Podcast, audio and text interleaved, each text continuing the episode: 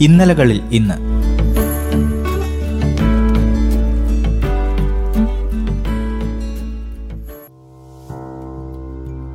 ഇന്ന് മാർച്ച് പതിനഞ്ച്. ഇന്നലകൾ ഈ ദിവസത്തെ ഇങ്ങനെ അടയാളപ്പെടുത്തുന്നു.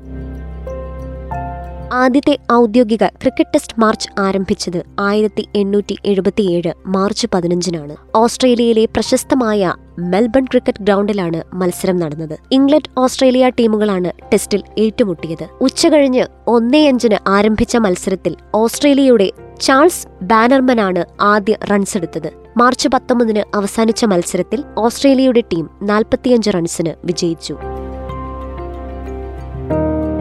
ആയിരത്തി തൊള്ളായിരത്തി അൻപത് മാർച്ച് പതിനഞ്ചിനാണ് ഇന്ത്യയിൽ ആസൂത്രണ കമ്മീഷൻ രൂപീകൃതമായത്.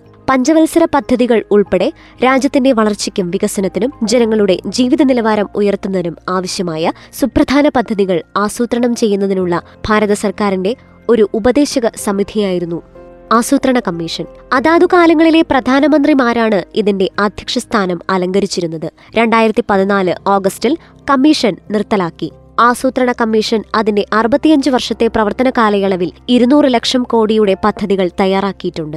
പന്ത്രണ്ട് പഞ്ചവത്സര പദ്ധതികൾ ആസൂത്രണം ചെയ്തു. ആസൂത്രണ കമ്മീഷന്റെ ആദ്യത്തെ അധ്യക്ഷൻ ജവഹർലാൽ നെഹ്റു ആയിരുന്നു. ഗുൽസാരിലാൽ നന്ദയായിരുന്നു ആദ്യത്തെ ഉപാധ്യക്ഷൻ. മോണ്ടേക് സിംഗ് അലുവാലിയായിരുന്നു അവസാന ഉപാധ്യക്ഷൻ. രണ്ടായിരത്തി പതിനഞ്ച് ജനുവരി ഒന്നിന് ആസൂത്രണ കമ്മീഷന് പകരം നീതി ആയോഗ് നിലവിൽ വന്നു.